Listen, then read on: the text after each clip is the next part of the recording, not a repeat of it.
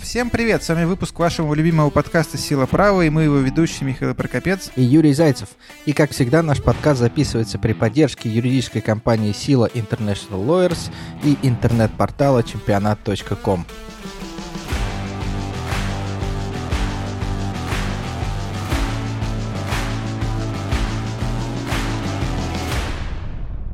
Мы хотим обрадовать всех наших слушателей, что это последний выпуск второго сезона. Наконец-то.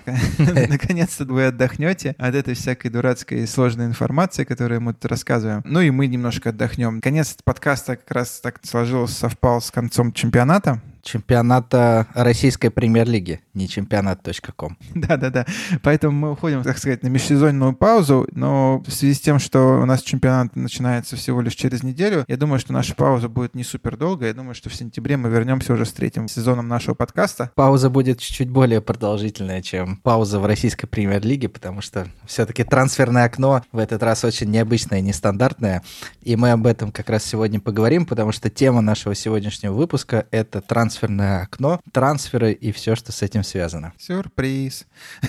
Да, это очень важная тема, на самом деле, потому что трансферы — это огромная часть футбола, это часть, которая связана непосредственно с экономикой футбола, та часть, которая связана с изменением состава команды, и вообще, в принципе, существуют целые СМИ, целые фанатские сообщества, которые следят только за трансферами, и это очень интересный процесс, но многие, когда читают «Роналду перешел в Ювентус», они не понимают, что стоит за этим, как происходит трансфер, какой механизм трансфера, кто участвует и так далее, какие подводные камни, что может пойти не так. На самом деле это очень большая тема, мы постараемся ее, как мы любим с тобой, в спокойном и... Ты спокойно, простом, я занудном. Ключе ее осветить, чтобы вам было интересно, но еще раз повторяю, мы уходим на перерыв после этого выпуска, и мы очень просим вас, всех фанатов, всех пять фанатов нашего подкаста, присылать нам вопросы, какие-то, может быть, письма про улучшение, что вы хотели бы услышать в новом сезоне и так далее. Может так далее, быть, увидеть новых ведущих вместо нас. Да, кстати, было бы, наверное, неплохо. Юр, ну что, начнем тогда последний наш выпуск? Да, поехали. Первая новость у нас уже по традиции... Про уголовное дело. По традиции про уголовное дело и про FIFA. К сожалению, опять беда пришла в FIFA, и швейцарская прокуратура возбудила уголовное дело против самого президента FIFA Джанни Инфантино. Не то, чтобы это было редкостью, да? Да, но необычно то, что его обвиняют не в коррупции и не в каких-то махинациях финансового характера, как это было в отношении предыдущих руководителей FIFA. Инфантино обвиняют в том, что он подстрекал сотрудников прокуратуры Швейцарии к злоупотреблению полномочиями.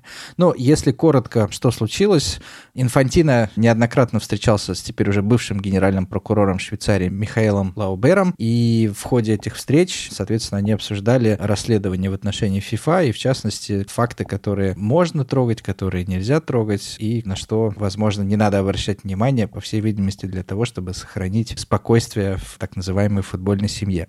Но в конечном счете это все вылилось наружу, и теперь уже сам президент ФИФА является субъектом уголовного преследования. Миш, что ты думаешь по этому поводу? Я думаю, что это достаточно опрометчиво было со стороны Инфантино. Мы все помним достаточно большой скандал, с которым связана была отставка Блаттера, которая произошла в две тысячи пятнадцатом году, и вместо него был выбран Инфантино. И, насколько я понимаю, нынешнее уголовное дело, оно ну, достаточно сложно для понимания, исходя из российских реалий, потому что, ну что такого, встретился и встретился с прокурором, но не было запротоколировано. То есть скандал-то в чем? В том, что он встречался с прокурором, но прокурор это не протоколировал нигде. То есть он должен был это протоколировать, писать отчеты, что происходило на этих встречах, а чудесным образом выяснилось, что минимум три раза эти встречи проходили с присутствием достаточно широкого круга лиц, но вообще никакой информации про эти встречи не попадало в прокуратуру. Что там делал этот Лаубер на этих встречах? Может быть, он, кстати, ничего такого не делал. Возможно. Есть презумпция невиновности, но тем не менее. И поэтому нам в России достаточно трудно понять, в чем проблема, но, скажем так, в Швейцарии это является действительно проблемой. И понятно, что Инфантино сказал, что это была моя работа встречаться с прокурором Швейцарии. Лично мое мнение, это не обязанность Инфантино была протоколировать, а обязанность была протоколировать прокурора, и прокурор ее нарушил, а не Инфантино. Поэтому, на мой взгляд, это все, может быть, и приведет к каким-то проблемам, но, скорее всего, к проблемам именно этого прокурора. Хотя, как ты уже правильно сказал, это уже бывший прокурор. Он на волне этого скандала ушел со своего поста, и сейчас как раз в Швейцарии идет, скажем так, волна о том, чтобы лишить его статуса неприкосновенности, потому что у него есть иммунитет иммунитет, как у бывшего прокурора генерального, и они хотят сейчас иммунитет снять, чтобы как раз его тоже привлечь к ответственности. А пока только Инфантино попал под раздачу.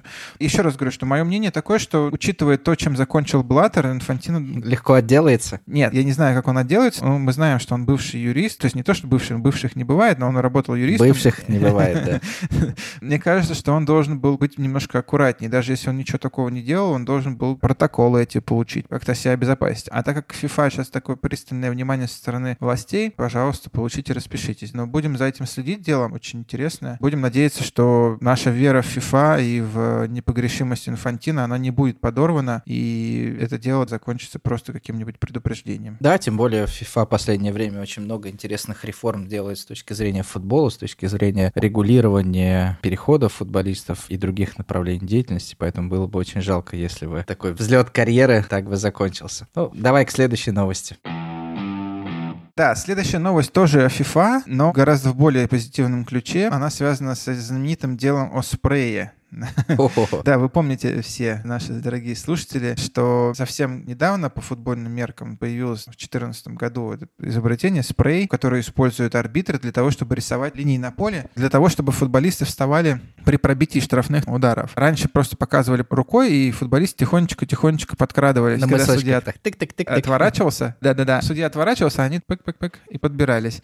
Этот спрей помогал прекратить эту порочную практику, но, но, когда чемпионат мира в Бразилии начался, в суд бразильский обратился некто Пабло Сильва. Это был изобретатель бразильский, который утверждал, что это он изобрел этот спрей, и вообще FIFA должна ему теперь платить миллионы, миллионы долларов. сорок миллионов. Да, десятки миллионов долларов. И начался судебный процесс, и вот он, насколько я понимаю, закончился совсем недавно. Правильно, Юр? Расскажи, пожалуйста, что случилось. Да, совершенно верно. Действительно, истец, по всей видимости, был изобретателем спрея, но... Но он содержал алкоголь, поэтому он немножко перепутал. Да, но спрей был другого химического состава. Дело в том, что суд установил, спрей, который использует FIFA, по химическому составу отличается. Да, действительно, у них один принцип. Без алкоголя. Без алкоголя, и этот спрей исчезает в течение определенного промежутка времени. То есть он наносится на поле, и он не должен оставлять следы. Но дело в том, что сама по себе идея может быть и интересная, но не уникальная. Да, как мы знаем из авторского права, идеи, концепции в авторском праве не охраняются. Соответственно, если ты изобрел идею и я изобрел идею, то мы не можем это запатентовать. Мы можем запатентовать определенное исполнение. Поэтому тот химический состав, который запатентовали истцы, если бы FIFA использовал его, то FIFA были бы проблемы. Но, по всей видимости, FIFA нашли выход. Я не знаю уж, как это происходило, специально ли они в своей лаборатории разрабатывали новый спрей или купили просто у другого поставщика. Но, тем не менее, состав спрея FIFA отличается от того, что использовали истцы, поэтому суд сказал, что, извините, но ваша идея не уникальная. Идея может быть реализована кем-то другим путем создания похожего продукта. Поэтому суд отказал в иске. Ну да, это было на самом деле супер громкое дело, и даже Эмилио Гарсия, который является руководителем юридической службы FIFA, он как раз дал комментарий и сказал, теперь-то все видят, кто прав, кто виноват. Вообще, на самом деле, с Эмилио мы связываем те реформы, о которых ты говорил в предыдущей новости, и те многочисленные удачные кейсы FIFA, которые стали происходить. Давай тогда перейдем к следующей новости. Наша следующая новость посвящена спору между Лидсом и Лейпцигом касательно футболиста Жана-Кевена Огюстена. Дело в том, что футболист, который принадлежит Лейпцигу и который был отдан в аренду Лидсу, оказался не нужен ни одному, ни другому клубу. Это потому, что он черный? Я не думаю, что в этом проблема. Проблема исключительно в профессиональных качествах, потому что он очень мало играл. Лейпциг его в свое время купил за шестнадцать миллионов евро. Футболист практически не играл. Его отдали в Лидс, команду из чемпионшипа, где он тоже практически не играл. Все время был травмирован, и в конечном счете, когда Лидс вышел в премьер-лигу, вернувшись туда впервые за последние шестнадцать лет, в трансферном контракте, а я напоминаю, что тема нашего сегодняшнего выпуска — это трансферный контракт, сработала опция выкупа, которая говорила о том, что если Лидс выходит в премьер-лигу, то автоматически он обязан выкупить футболиста. Но Лидс не хочет этого футболиста, и Лидс не хочет платить двадцать один миллион евро, который указан в трансферном контракте. Подробности этого дела нам рассказывают скажет Михаил. Слушай, ты прям как на утреннике. А теперь Михаил споет песню про Снегурочку. Ну, давай. Может, поговорим про Снегурочку? Нет, про Снегурочку мы будем в зимнее трансферное окно говорить. Смотри, очень грустное дело такое, потому что, по сути, этого Огюстена передают друг другу два клуба, пытаются его выпихнуть, а ни один из них принять его не хочет. И я представляю, как бедный себя футболист чувствует. Ну, для любого человека, в принципе, всегда важно себя чувствовать нужным на любой работе. А тут Лейпциг такой, ну вот вы берите. Лиц говорит, да нет, лучше вы берите. Да оставьте себе. Да вам сам такой, наверное, пригодится. Если говорить про опцию buyout, это обязательный buyout, который был включен. И, ну, если оценивать шансы, к сожалению, для Лейпцига, скорее всего... Шансов нет, в общем. Это Лейпциг выиграет, скорее всего, это дело. Насколько я понимаю, уже они пошли в FIFA. Почему? Потому что есть контракт, и никто не мешал Лейпцигу, когда этот контракт составляли, привязать buyout обязательный к каким-то результатам футболиста. Например, если футболист сыграет определенное количество матчей. Как правило, вот мы когда прописываем, буквально позавчера делал трансферный контракт, и тоже были, например, бонусы за выход клубов в Лигу Чемпионов, и мы прописали, что клуб, который продает, он дополнительно получает бонусы в случае выхода нового клуба в Лигу Чемпионов, но не в любом случае, а только в том случае, когда футболист, которого они покупают, сыграл определенный процент, например, шестьдесят процентов матчей в этом сезоне. Но это логично, потому что ты получаешь деньги не просто за то, что там какие-то другие игроки выиграли, а то, что ты продал такого игрока крутого, что он помог, например, Лейпцигу выйти в Лигу Чемпионов или там помог Лейпцигу выйти в высший дивизион. Но при этом, если ты этого не закрепил в трансферном договоре, ну это твои проблемы, к сожалению. Да и, скорее всего, я думаю, что суд примет позицию Лейпцига, который скажет, смотрите, мы все делаем в соответствии с контрактом. Чем еще это дело привлекательно? Это как раз дело... Я правильно понимаю, что Лейпцигу пришел на выручку ковид, и единственный юридический аргумент, который есть у Лейпцига, это именно ковидная история. Ну да, это как раз одно из дел, которое было порождено ковидом в том числе. Лейпциг говорит, ребят, ну смотрите, у нас же написано было, что при том, что футболист будет в аренде, команда выйдет в высший дивизион. Да, аренда закончилась тридцатого июня. Аренда закончилась тридцатого июня, а вышел Лейпциг в высший дивизион по факту уже в конце июля. То есть без футболиста, когда футболист должен был вернуться. Да, футболист уже по сути вернулся. Его аренду не продлили. Но мне кажется, что суд не воспримет этот аргумент, потому что был футболист в команде, не был футболист в команде. Этот факт не привязан к факту выхода и к факту оплаты в связи с выходом. То есть триггер — это был не игра футболиста за клуб, а триггер — это был выход футбольного клуба в высший дивизион. Вот и все. Каверзный вопрос. А если бы Лидс вышел в премьер-лигу не в этом сезоне, а в следующем сезоне, опция выкупа реализовывалась бы автоматически? Какой каверзный.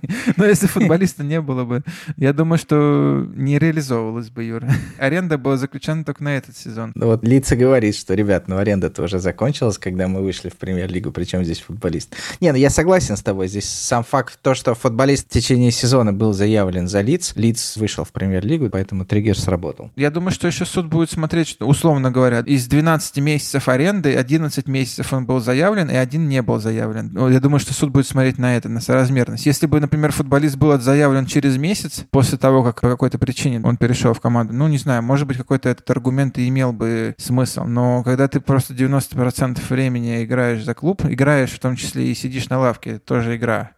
Как говорит один коллега, он говорит, что послушайте, но а как вы можете оценить его вклад? Он же, например, на тренировках, он ассистирует своим партнерам. За счет него партнеры стали сильнее. За счет него человек, который играет на этой позиции, он почувствовал конкуренцию этого Жана-Кевена Огюстена, он почувствовал его конкуренцию и прибавил. Это же тоже заслуга этого футболиста Жана.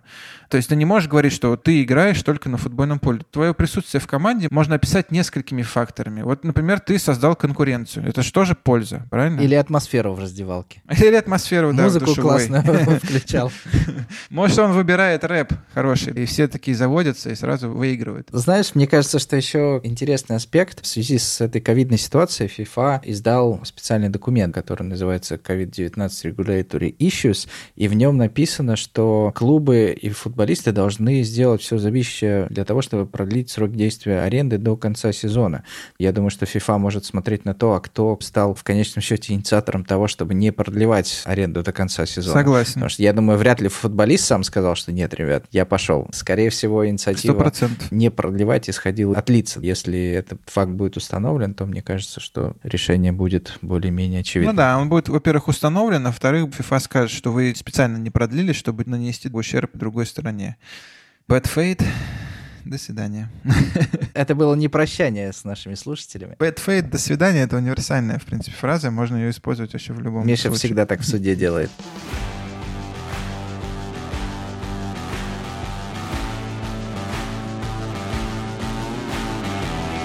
Перейдем к нашей основной теме. Мы уже вначале немножко рассказали о том, почему мы хотим сейчас про нее поговорить. Потому что все про них слышали, про трансферы, но никто толком не понимает, что это такое. Юр, начнем с того, что ты, как человек, всегда любящий основательность и четкие формулировки, попытаешься дать определение тому, что такое вообще трансфер, какая его правовая природа, что происходит при трансфере. Слушай, если я сейчас начну зачитывать определение из регламента эр эф эс по статусу и переходам футболистов, что такое трансфер, я думаю, что, во-первых, заснут слушатели, во-вторых, я сам засну, потому что мы с тобой записываемся в довольно позднее время. То если простыми человеческими словами объяснить, что такое трансфер, это смена клуба для футболиста. Соответственно, футболист всегда, футболист, который востребован, всегда зарегистрирован за футбольным клубом.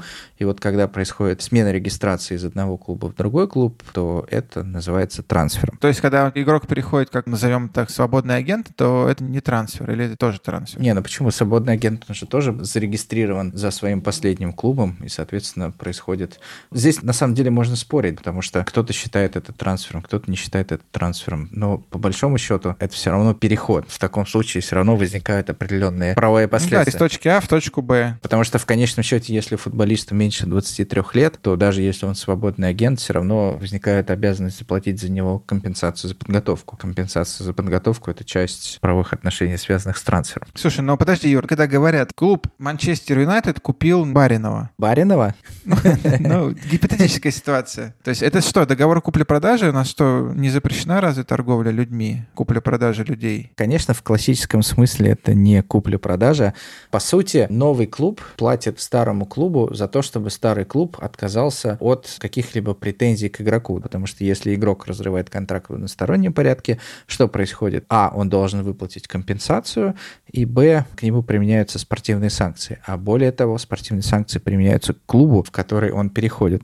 И по сути, трансферные выплаты — это выплата за отказ требовать какие-то санкции к футболисту и к его новому клубу. Так называемое цивилизованное решение вопроса, когда ты платишь деньги, и, соответственно, футболист переходит к тебе. Ну, я на самом деле еще помню со студенческой скамьи, мы долго спорили в университете, что такое трансферы, что это трудовая сделка, гражданско-правовая сделка. Но в России, наверное, более-менее понятно, что трансфер — это перевод к другому работодателю. Есть такое понятие в Трудовом кодексе, соответственно, перевод, а, возможен всегда с согласия работника, поэтому работник, футболист выражает свое согласие на переход путем либо подписания трансферного контракта, либо путем заключения договора с новым клубом и, соответственно, подписания приказа об увольнении в старом клубе. Если мы говорим о российском праве, наверное, эта теория ближе всего, что это перевод работника одного работодателя к другому. Ну, конечно, здесь никакого объекта вечных прав футболист как вещь, которая переходит от одного правообладателя к другому, не возникает и возникнуть не может. То есть нужно отметить, что трансфер может происходить только с согласия футболиста. Это просто основной критерий. Нельзя футболисту взять и и без его согласия перевести или там продать, назовем это так, или трансфернуть в другой клуб. Конечно. То есть конечно. Тут три субъекта этих правоотношений. Это два клуба, которые договариваются между собой о размере компенсации, и футболист, который договаривается с клубом покупающим, все равно будем называть так для простоты, покупающим клубом, о том, что он переходит туда на работу, а, а продающий клуб о том, что он расторгает. Это происходит на основании трансферного договора, я правильно понимаю? Да, да, совершенно верно. Давай расскажем, что такое трансферный контракт. Трансферный контракт, Юр, это, насколько я понимаю, опять же, поправь меня, если я ошибаюсь, это гражданско-правовая сделка, как раз согласно которой один клуб принимает на себя обязанность принять футболиста на работу и заплатить или не заплатить. Это не обязательное условие. Может быть, трансфер и бесплатную компенсацию. И в этом трансферном контракте как раз оговариваются все условия, при котором происходит этот переход. Трансферная компенсация, последующая компенсация в случае, если футболист сыграет сколько-то там матчей. Или, например, запрет футболисту играть за эту команду. Хотя это сейчас запрещено в FIFA, а еще недавно, это несколько лет назад, это было можно сделать. Процент от следующей перепродажи. Ну, то есть все условия, на которых переходит этот футболист, они включаются в этот трансферный договор. И без трансферного договора переход невозможен, потому что этот трансферный договор, он должен быть предоставлен в организацию, которая осуществляет учет этих трансферов. Если это международный трансфер, то это FIFA. Если это национальный трансфер, это, например, лига и либо федерация, в зависимости от страны, в которой это происходит. я насколько понимаю, что просто когда происходит этот трансфер, есть международная система, трансфер матчинг систем. А давай коротко называть ее ТМС. Да, коротко мы будем ее называть ТМС. И этот трансферный договор, он просто туда вот подгружается при международном переходе, как вот upload файл. Если ты его туда не подгрузишь, и если трансферного договора не существует, то просто трансфер не состоится. То же самое происходит и при национальных переходах. У нас в России тоже уже есть такая система, в которую также это все подгружается для учета. Что, Юр, еще сказать про трансферный договор? Давай поговорим, всегда ли трансферы бывают за деньги. Как правило, то, о чем мы читаем в газетах, это платные трансферы, потому что, когда мелькают цифры, что там один футболист перешел за сорок миллионов, другой за тридцать, за пятнадцать, все эти трансферы платные. Но, тем не менее, я думаю, что такие трансферы, они, наоборот, исключение, потому что мне кажется, что девяносто процентов переходов футболистов все-таки происходят на безденежной основе. Ну, например, в низших лигах практически не бывает трансферов за деньги. И даже переходы из низшей лиги, например, в премьер-лигу, зачастую осуществляются либо с какой-то маленькой суммой, либо только с условными выплатами. И давай попробуем разобраться, какие же бывают здесь условные выплаты, за что может получать клуб, который отдает футболиста практически бесплатно. Мне сразу в голову приходит это классический случай sell-on fee, так называемый. Это выплата в случае последующей перепродажи футболиста. Это как раз то, о чем ты говоришь. Футболист из низшей лиги переходит в более серьезный клуб, но более серьезный клуб, он не готов сразу платить, потому что он не понимает, потянет ли этот футболист, не потянет, будет ли трансфер успешный или нет. Он говорит: слушай, я сейчас тебе ничего не буду платить или буду платить какую-то копеечку, но в случае, если произойдет последующий трансфер, ты получишь большую сумму. Вот классический случай, это вы помните дело Глушакова, когда из футбольного клуба «Ника» он перешел в «Локомотив» за какую-то символическую компенсацию, но оставил за собой футбольный клуб «Ника» двадцать процентов от последующей перепродажи. И когда уже Глушаков из «Локомотива» перешел в «Спартак» за миллионы евро, «Ника» получил получила двадцать процентов. Это как классическая опция, которая может включаться в трансферный контракт. Sell-on fee. Помимо sell-on fee есть и другие способы вознаграждения. Клубу, который продает футболиста за маленькую сумму или практически за бесплатно, ему могут выплачиваться бонусы за результаты этого футболиста. Например, если футболист сыграет в новом клубе не менее чем семьдесят процентов матчей, то клуб, который отдал футболиста, получает пятьдесят тысяч евро. Для чего это делается? Потому что футболист внес существенный вклад, играл стабильно на поле, поэтому клуб, который его продал или отдал, получает вознаграждение. Дальше что еще возможно?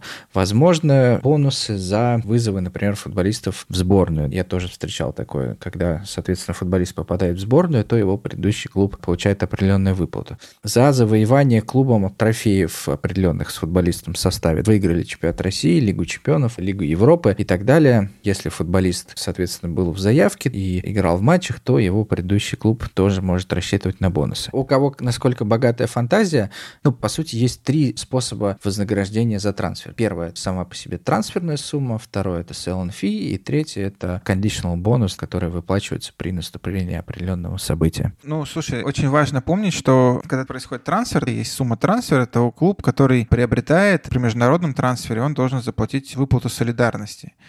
И нужно помнить, что даже если эти бонусы впоследствии будут разнесены по времени достаточно значительно с выплаты основной суммы трансфера, все равно с этих бонусов тоже нужно платить и солидарность, и налоги.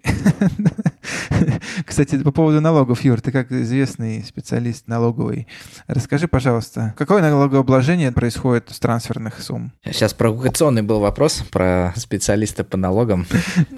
Это как теннисный матч, я тебе отправляю подачу. Слушай, но на самом деле, когда происходит трансферная выплата, то первое, что возникает у получателя этой трансферной выплаты, налог на прибыль. Если по итогам года эта прибыль все-таки образуется, то платится налог на прибыль. Но по факту прибыль у футбольного клуба может и не образоваться, потому что у футбольного клуба много расходов, можно продать футболиста, но вся полученная сумма будет израсходована на деятельность клуба, и в конечном счете налога на прибыль не будет. Второй налог, который может возникать, это эн дэ эс, налог на добавленную стоимость. И здесь нет единой практики во всех странах. Например, в России аж с две тысячи седьмого года есть практика: трансферная выплата не облагается эн дэ эс. Это произошло в результате постановления Президиума Высшего арбитражного суда от от двадцать седьмого февраля две тысячи седьмого года, который сказал, что предметом трансфера не является передача вещи, поэтому не происходит реализации. Реализация – это когда товары, работы, услуги передаются поставщиком покупателю. Соответственно, в трансфере нет ни товаров, ни работ, ни услуг. И, соответственно, Высший арбитражный суд сказал, что доход от трансфера – это внереализационная выплата, а внереализационная выплата не облагается эн дэ эс. Поэтому, если до две тысячи седьмого года налоговая периодически пыталась начислить клубам эн дэ эс на трансферы, после две тысячи седьмого года эта практика прекратилась, сейчас клубы живут спокойно.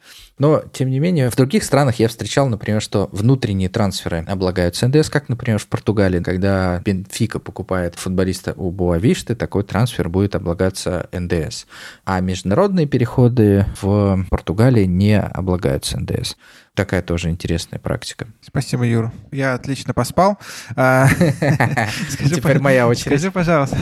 Да, теперь твоя очередь. Скажи, пожалуйста, мне кажется, что еще в трансферные контракты иногда включаются, особенно у нас в России очень популярна эта опция по поводу того, может ли футболист играть против своей бывшей команды или не может.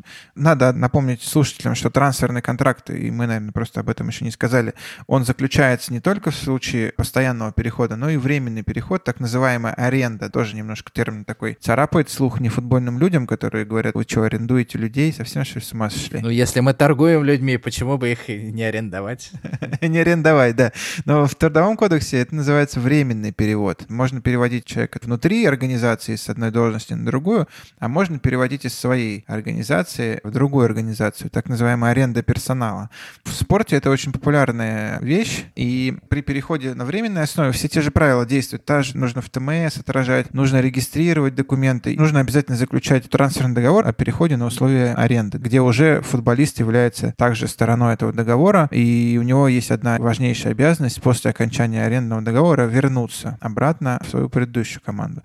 И зачастую, отдавая в аренду футболиста, клуб отдающий не хочет, чтобы этот футболист играл против него в случае, если такая ситуация произойдет. И еще недавно были случаи, когда такие опции включались напрямую, писали просто, что этот игрок не имеет права играть против нас. Но FIFA тоже несколько лет назад приняла статью восемнадцать бис, по-моему, да? Ну, восемнадцать бис, восемнадцать бис, да. В которой она сказала, что есть запрет на влияние третьих лиц на спортивные аспекты футбольного клуба. То есть нельзя другим командам или там кому бы то ни было, агентам, не знаю, инвесторам, влиять на спортивные результаты, на том, выйдет ли футболист на поле, не выйдет ли футболист на поле, сыграет он там в этом чемпионате, не сыграет. Как ты думаешь, Юр, в связи с обострившейся дискуссией в российском чемпионате, в связи с появлением футбольных клубов в Сочи, Химки и так далее, крылья советов, куда могут переходить в массовом порядке футболисты, как ты думаешь, можно ли включать такие формулировки, если нет, то почему? Статья восемнадцать бис четко говорит о том, что клубам запрещено заключать любые контракты, которые оказывают влияние на вопросы определения состава, на трансферы и иные вопросы спортивной политики клуба. При этом термин «влияние» не расшифровывается, я правильно понимаю? Термин «влияние» не расшифровывается, но, тем не менее, насколько я вижу из практики FIFA, он используется достаточно широко. И я бы хотел предупредить просто все клубы о том, что сейчас тэ эм эс Compliance, это служба, которая следит за обслуживанием системы тэ эм эс, она, ну, что называется русским языком, лютует. То есть очень активно изучаются и просматриваются все трансферные контракты, и каждую неделю возбуждаются дисциплинарные производства против клубов как раз за такие пункты, о которых ты сказал, когда в арендный трансферный контракт включается опция, запрещающая играть клубу против футболиста. Ну, есть такое заблуждение о том, что если мы, например, включим не запрет, а включим какую-то дополнительную сумму, ну, например, трансфер бесплатный, но если футболист играет против нашей команды, то нам должны заплатить двести тысяч евро. По сути, запретительная. Да, многие опция. Считают, ну, мы же не запрещаем, мы же просто говорим, заплатите нам. Но, конечно же, это ограничение, это влияние на вопросы определения состава. Потому что главный тренер, определяя состав на игру, он выставляет не сильнейшего футболиста, а он выставляет другого футболиста, потому что он знает, что просто нет денег или желания платить за одну игру футболиста двести тысяч евро. Соответственно, FIFA такие дела рассматривает как нарушение статьи восемнадцать бис. У нас в России до этого пока не дошло. И, кстати, знаешь, я сегодня, когда готовился к этому подкасту, обратил внимание, раньше я не замечал, что статья такая же, как восемнадцать бис у нас есть, она называется двадцать точка один, и она прям дословно повторяет регламент FIFA, и в ней говорится о том, что санкции за нарушение данной статьи применяются дисциплинарным комитетом. И дальше ты открываешь дисциплинарный регламент, смотришь полномочия ка дэ ка, пытаешься найти статью и видишь, что просто ответственности не установлено. Сюрприз. И поэтому ты понимаешь, что у нас половина футболистов премьер-лиги не может играть против своих же клубов, никто не может привлечь за это к ответственности. На мой взгляд, эта практика довольно порочная, и здесь Российский футбольный союз как организатор соревнования и Российская премьер-лига как, соответственно, организатор соревнования, они должны... тормознуть эту тему, выражаясь юридическим языком. По крайней мере, больше внимания ей уделять. Ну, просто если, например, переходит пять человек из клуба одного в другой, и потом они играют со всеми, а с твоим клубом не играют, то это, на мой взгляд, конечно, тоже влияет на спортивную составляющую. Но на самом деле тэ эм эс комплаенс, он уже пошел гораздо дальше. Они даже сейчас заводят дела в случае, если, например, ты заключаешь контракт, что мы вам даем футболиста бесплатно, но если он не сыграет двадцать игр в сезоне, то вы должны нам миллион. С одной стороны, я понимаю, оправдано, наверное, для клуба клуба отдающего. Это оправдано для клуба отдающего, который хочет, чтобы его игрок развивался, рос и получал практику, но это тоже влияние, подходит под термин влияние. Вот насколько серьезно уже FIFA берется за эти дела. FIFA на самом деле идет еще дальше. В качестве влияния на трансферы рассматриваются такие формулировки, что, например, ты продаешь футболиста за границу и в трансферном контракте пишешь, что ты можешь получить от последующего трансфера в любой европейский клуб десять рублей, а если этот клуб продает футболиста обратно в Россию, то ты получаешь от последующего трансфера двадцать рублей. И FIFA тоже говорит: ребят, послушайте, ну вы, по сути, ограничиваете, куда продавать футболиста, потому что, смотря на цену, естественно, что клуб будет выбирать невыгодный вариант для футболиста, а выгодный вариант для себя, куда продать футболиста. И даже за такие ситуации тэ эм эс комплаенс открывает дисциплинарные дела. Слушай, FIFA мне друг, но истина дороже, я считаю, что это борщ уже слишком, потому что тут на спортивную составляющую не происходит никакого влияния, на мой взгляд. Это влияние на экономическую составляющую. А весь пафос FIFA, он говорит о том, что не лезьте своими грязными ростовщическими ручонками в игру, в спортивную составляющую. Не лезьте, продавайте, покупайте.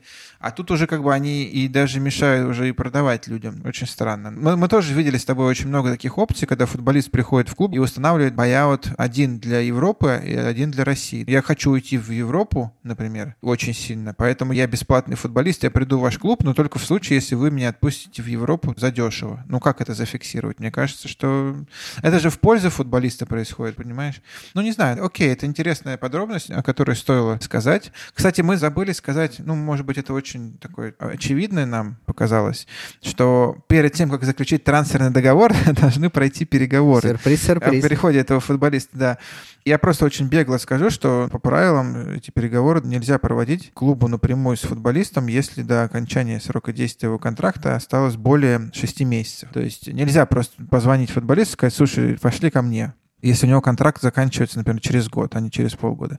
FIFA просит клубы не беспокоить игроков других клубов и не обращаться к ним до того, как у них до конца контракта не останется шесть месяцев, а обращаться только к другим клубам напрямую. Но это, на самом деле, вот лично мне кажется, это наименее соблюдаемое правило вообще из футбольных правил всех, потому что просто для экономии времени ты в любом случае должен будешь проконтактировать с футболистом до того, как обратиться к его клубу, потому что, ну, просто бывает огромное количество случаев, по которым футболист может не перейти. Жена не захотела поехать в Россию, как Терри, например, и так далее. Еще какие-то случаи. И ты пойдешь к его клубу, давайте заключать трансферный договор, и потратишь кучу времени, только потом придешь к футболисту, а выяснится, что он на самом деле ты и не хочет к тебе. Поэтому это правило всегда нарушается, на мой взгляд. Сначала всегда клуб контактирует с футболистом каким-то образом, через агента и так далее. Это практически невозможно доказать, но тем не менее это происходит. Узнает его предварительное согласие, и только потом идет узнавать, сколько он стоит. Правильно я говорю, Юр? Да, совершенно верно. Я думаю, что это правило оно все равно необходимо, потому что понятно, что оно весьма формальное, но в конечном счете оно тормозит стороны от совершения чего-то глобального. Глобально плохого. Да, глобально плохого, потому что в конечном счете, если в результате таких переговоров футболист необоснованно разорвет контракт и перейдет в новый клуб, то понятно, что к этому новому клубу будут применены санкции. И, в принципе, такие дела известны, как, например, дело футбольного клуба «Вардар» и футболиста Максима Максимова против литовского клуба «Тракай», когда Македонский Македонский клуб «Вардар» склонил футболиста к расторжению контракта с его литовским клубом, перешел в Македонию, были в результате проблемы и у футболиста, и у «Вардара». Поэтому, наверное, такая статья нужна. Окей. Okay. Слушай, как ты думаешь, что происходит в случае, если футболист, например, разорвал контракт со своим клубом, поссорился с ним, ну, ему не платили там зарплату или как-то его притесняли, он, он с ним поссорился, разорвал вот свой контракт и просто ушел в другой клуб. Понятно, что предыдущий клуб никакого трансферного договора не будет заключать. Ну, потому что трансферный договор — это соглашение. А он говорит: слушайте, а вы от меня ушли, я вообще считаю, что вы негодяи, и ваш новый клуб негодяй, никаких вообще дел я с вами иметь не буду. Как в таком случае происходит переход? Если мы говорим о международном переходе, то международный переход, он всегда сопровождается выдачей международного трансферного сертификата. Для краткости будем называть его ай ти си. Соответственно, когда происходит переход бесконфликтный, то клуб А, клуб Б... Выдать ай ти си через ТМС. Выдает ай ти си через ТМС. Да, когда происходит переход конфликтный, понятно, что клуб, с которым футболист неправомерно расторг контракт, что он первым делом делает, он не выдает ай ти си. К нему приходит запрос, он пишет reject. Ну, обижается. Да, он, соответственно, отвечает reject и пишет, что либо неправомерно расторгнут контракт, либо у нас действующий контракт и так далее. Вот. И дальше понятно, что вопрос не может зависнуть до разрешения спора, потому что сейчас, благодаря реформам Эмилио Гарсии, легал-директора ФИФА, споры рассматриваются быстро, но все равно течение трансферного окна происходит гораздо быстрее. А карьера футболиста не должна страдать, даже несмотря на наличие спора, поэтому есть процедура так называемого provisional registration или временной регистрации. Соответственно, что происходит? Клуб, который хочет зарегистрировать футболиста, запрашивает ай ти си, получает отказ. После этого он обращается в ФИФА. ФИФА рассматривает данное дело, и если устанавливает, что действительно контракт был расторгнут, и карьере футболиста может быть причинен ущерб в результате того, что он сейчас не перейдет, то ФИФА разрешает на временной основе зарегистрировать футболиста за новым клубом до того момента, пока идет рассмотрение спора. В конечном счете, в любом случае, временная регистрация становится постоянной. Это не значит, что футболист, если спор закончится не в его пользу, это не значит, что он обязан будет вернуться. Я хотел напомнить, что даже если будет установлено, что футболист неправомерно расторг контракт, его нельзя принудить вернуться в его предыдущий клуб, просто возникнут финансовые последствия. Восстановить на работе принудительно. Очень интересный момент, что происходит, когда игрок переходит в аренду, и по какому-то основанию у него эта аренда заканчивается досрочно. Вот что он должен делать? Был такой игрок, если вы помните, Ян Жерард Мвела, который, будучи игроком Рубина, перешел в Интер в аренду на год, но через полгода с Интером по каким-то причинам своим собственным расторг этот договор. И он пришел в Рубин и говорит: я готов приступить. А Рубин ему говорит: слушай, мы тебя ждали через год, почему ты пришел через полгода? И отправили его в освояси. И надо сказать, что они сделали абсолютно правильно, потому что по практике ФИФА футболиста ты можешь не принимать на работу обратно, если у тебя срок аренды больше, чем фактически получился. Но при этом очень важно отметить, что согласно российскому праву ты не можешь его не принять, потому что по Трудовому кодексу твой трудовой договор возобновляется на следующий же день после того, как истек арендный. То есть такой казус получился. По международным правилам Рубин был прав, а по российским он был как раз не прав. Но футболист, надо отдать ему должное, будучи гражданином Франции, российских норм не знал, поэтому он удалился в тот момент. Это очень интересный момент, связанный с арендой. Очень часто происходит такое, что аренда заканчивается досрочно. Например, клуб нарушает, или тут, например, по соглашению сторон. Тот клуб, который отдал футболиста, он не должен страдать от отношений между футболистом и тем клубом, в который он перешел в аренду. А страдать, я имею в виду, например, платить ему зарплату, если он вернется досрочно. Очень интересный тоже момент, связанный с арендой, по поводу субаренды. Можно ли, Юр, взять игрока в аренду и передать его в субаренду? Если брать с точки зрения российского законодательства, то нет, нельзя, потому что работодатель по месту временного перевода обязан обеспечить, чтобы спортсмен вернулся назад, и в любом случае при расторжении договора по месту временного перевода, то есть по месту аренды, основной контракт начинает действовать со следующего дня, поэтому даже я не представляю, как технически сделать субаренду. А в международных трансферах я такое встречал, но единственное, нужно, чтобы чтобы было согласие основного клуба на то, чтобы передать футболистов в субаренду. И, наверное, суб-субаренду тоже можно. Хотя, наверное, по международным правилам, по-моему, он может быть зарегистрирован только за три клуба, правильно? Поэтому да. Суб-субаренда уже невозможно. Слушай, и, кстати, здесь, поскольку ты упомянул о том, за сколько клубов может быть футболист зарегистрирован, нужно сказать, что у нас сейчас сезон очень особенный, под который FIFA сделал специальные нормы для того, чтобы защитить максимально интересы всех субъектов футбола. Если по общему правилу футболист в течение одного сезона может быть зарегистрирован за три клуба и выступать только за два клуба, то в течение нынешнего сезона FIFA разрешил футболистам выступать за третий профессиональный футбольный клуб в течение одного сезона, поэтому с точки зрения трансферов сезон может быть очень интересным. Я думаю, что возможна ситуация, вот сейчас начнется сезон, футболист поиграет за один клуб до конца трансферного окна, которое закрывается, по-моему, чуть ли не в октябре. В октябре. Футболист может перейти во второй клуб. То есть он может в августе сейчас начать играть за один клуб, потом в октябре перейти в другой клуб, во второй и в третий перейти зимой, например, в зимнее трансферное окно, и за все три играть. Интересно. Уникальная ситуация. Но уникальное время требует уникальных решений. Да. О чем, Юр, нам еще стоит поговорить? Слушай, ну мы начали говорить о том, что заключение трансферного контракта предшествуют переговоры, и как-то от этой темы плавно ушли. И здесь нужно поговорить о том, что после переговоров происходит подписание трансферного контракта. Но не всегда подписание трансферного контракта заканчивается переходом, потому что, как правило, есть несколько условий действительности трансферного контракта, которые стороны закладывают изначально в сам текст. Как правило, стороны пишут, данный трансферный контракт является действительным при соблюдении нескольких условий. Первое обязательное условие, которое нужно всегда писать, это медицинское обследование игрока. Когда мы делали выпуск про советы футболисту, мы говорили о том, что контракт футболиста не может быть поставлен в зависимости от медицинского осмотра. Так вот, трансферный контракт может быть поставлен в зависимости от медицинского осмотра. Если вы клуб, вы покупаете футболиста, обязательно включите в трансферный контракт условие о том, что он вступает в силу только после прохождения футболистом медицинского осмотра. Если футболист медосмотр не пройдет или пройдет его неудачно, вы можете уведомить другую страну о том, что трудовой договор считается аннулированным и не вступает в силу. Дальше, если это международный переход, то обязательно он должен зависеть от передачи международного трансферного сертификата, потому что вы не получили вовремя трансферный сертификат, не заявили футболиста, и, соответственно, зачем вам такой футболист? А трансферный контракт, обязательства по нему возникли, поэтому лучше всегда писать, что трансферный контракт считается незаключенным в случае, если к такой-то дате, к такому-то времени вы не получили сертификат. И третье условие, которое должно быть включено в трансферный контракт, условие действительности, это заключение футболистом договора с покупающим клубом. То есть вы трансферный контракт подписали, а потом футболист к вам приехал и объявил вам зарплату в два раза больше, чем вы до этого договаривались. И, соответственно, из-за этого срываются переговоры. Может получиться такая ситуация, что, с одной стороны, у вас нет контракта с игроком, но у вас есть трансферный контракт о его переходе, по которому вы уже должны заплатить. Ну да, в идеальном мире вы, конечно, должны синхронизировать, но разные ситуации бывают. Ну, не всегда такое бывает. На самом деле, даже в больших переходах в прошлом году один из топовых российских клубов, наших клиентов, я, к сожалению, не могу раскрывать информацию, но была такая ситуация, когда клуб подписал трансферный контракт, и это возникла прям точь-в-точь ситуация. После подписания трансферного контракта футболист умножил цену, по-моему, на полтора, если не ошибаюсь. Сошел с ума. И чего, не заключили они? Но в конечном счете они не подписали трудовые договоры, поэтому уведомили продающий клуб о том, что, извините, наш договор не вступил в силу, потому что мы не заключили личный контракт с футболистом. У вас футболист с ума сошел. Он испортился. Несите другого. Отправьте его на медицинский осмотр, у него проблемы с головой.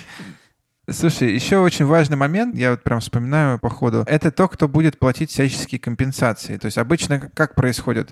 Футбольные клубы жмут друг другу руки и говорят, так, сто рублей, все, сто рублей. А потом, когда начинают юристы писать, понимают, что, например, при международном трансфере покупающий клубп получит не сто рублей, а девяносто пять рублей, потому что по регламенту солидарная выплата должна удерживаться продающим клубом и распределяться между всеми клубами, подготовившими футболиста. И это может быть неприятным сюрпризом. Поэтому если вы покупающий клуб, когда вы говорите сто рублей, делайте обязательно оговорку. сто рублей нет. Уже после того, как компенсация рассчитана. Ну, на этом очень много, на самом деле, конфликтов возникает. Ну, обычно решаются, клубы спорят-спорят, потом плюют, говорят, ну ладно, раз мы это не говорили, значит, давай пятьдесят на пятьдесят поделим. Хотя по регламенту это полностью делается за счет продающего клуба, то есть пять процентов удерживаются из его суммы. И помимо солидарности, на что нужно обращать внимание, это на вопросы компенсации за подготовку, потому что если футболисту меньше двадцати трёх лет, то этот вопрос может стать очень острым. Я напомню, что согласно регламенту, регламенту ФИФА при каждом переходе футболиста в возрасте до двадцати трёх лет платится компенсация за подготовку. Соответственно, если вы берете бесплатного футболиста, ему меньше двадцати трёх лет, то однозначно нужно смотреть его карьерную историю и получать от его последнего клуба подтверждение о том, что он не претендует на компенсацию за подготовку. Но даже если вы берете футболиста за деньги, то все равно нужно быть осмотрительным, потому что если вы покупаете футболиста, то априори считается компенсация за подготовку включена в стоимость трансфера, но при этом во избежание разногласий лучше это прям прописать словами. Но также возможна ситуация, что вы купили футболиста за деньги, заплатили его предыдущему клубу, и к вам все равно прилетели требования о выплате компенсации за подготовку. А такие требования могут поступить от клубов, где футболист был в аренде, выступая за его последний клуб, который продает вам футболиста. Соответственно, они могут претендовать пропорционально за тот период. Вот, например, вы покупаете футболиста из мадридского Реала, а год он был в аренде в Хетафе. Вы заплатили Реалу, Хетафе к вам придет и потребует с вас компенсацию за подготовку. Ну да, потому что фактическую подготовку осуществлял Хетафе в этот год, а не Реал. Это очень частая ситуация, да. На это тоже нужно обращать обязательно внимание. Наверное, это все, что мы хотели вам рассказать. Немножко сумбурно, но на самом деле это оправдано, потому что сейчас идет трансферное окно, и даже несмотря на то, что сейчас мы записываем этот выпуск довольно поздно, уже почти двенадцать часов ночи, и в этот момент мне поступают звонки, у меня уже пять пропущенных. Заканчивай подкаст, Юра, только не записывай подкаст. Да, на самом деле, когда вы будете читать очередное новостное сообщение о том, что вот Петров перешел в «Спартак» или в «ЦСКА», вы должны понимать, что за этим стоит огромная работа юристов и менеджмента, и футболистов, и их агентов, и клубов. Это не просто так, давайте вы перейдете в этот клуб или в этот клуб. Мы еще, в принципе, не рассказали многие мелочи, которые, я думаю, что не столько интересны, но все основные моменты, я думаю, мы затронули. Правда, Юр? Я надеюсь. Если мы что-то не затронули или забыли, вы нам обязательно об этом напишите. Затронем в следующем сезоне, да. Ребят, еще раз спасибо всем, кто был с нами эти чудесные полгода. Это было испытание для нас, потому что мы записывали этот подкаст дистанционно. Мы не одна одного выпуска во втором сезоне не записали лично. Честно говоря, все то, что мы изначально планировали, тех гостей, которых мы планировали, у нас получилось ровно все наоборот. Вот, поэтому у нас интересные идеи остались для третьего сезона. Я надеюсь, что мы скоро вернемся в студию. Третий сезон уже запишем в студии и с теми гостями, которых мы хотели бы все-таки привести и лично поговорить. И нам очень нужны ваша поддержка, ваши отзывы и самое главное, то, чтобы вы делились этим подкастом со всеми своими друзьями, кто интересуется спортивным правом, футболом, спортом и вообще, в принципе, этой темой, потому что, как показывает практика, подкасты проще всего распространяются именно по сарафанному радио, вот никакая там реклама или еще что-то на них не действует. Ты послушал, тебе понравилось, ты передал другому. Мы будем благодарны, если вы, каждый из вас, сейчас прямо разошлет смс-ки, письма своим друзьям, пяти друзьям, что если они не послушают этот подкаст, то их команда проиграет. Их команда не купит больше ни одного футболиста. Да, вот, еще раз спасибо, всем пока, берегите себя, носите маски, перчатки, мы все надеемся, что эта пандемия уже наконец закончится когда-нибудь, но, судя по статистике, еще не все так хорошо. Всем пока. Всем пока.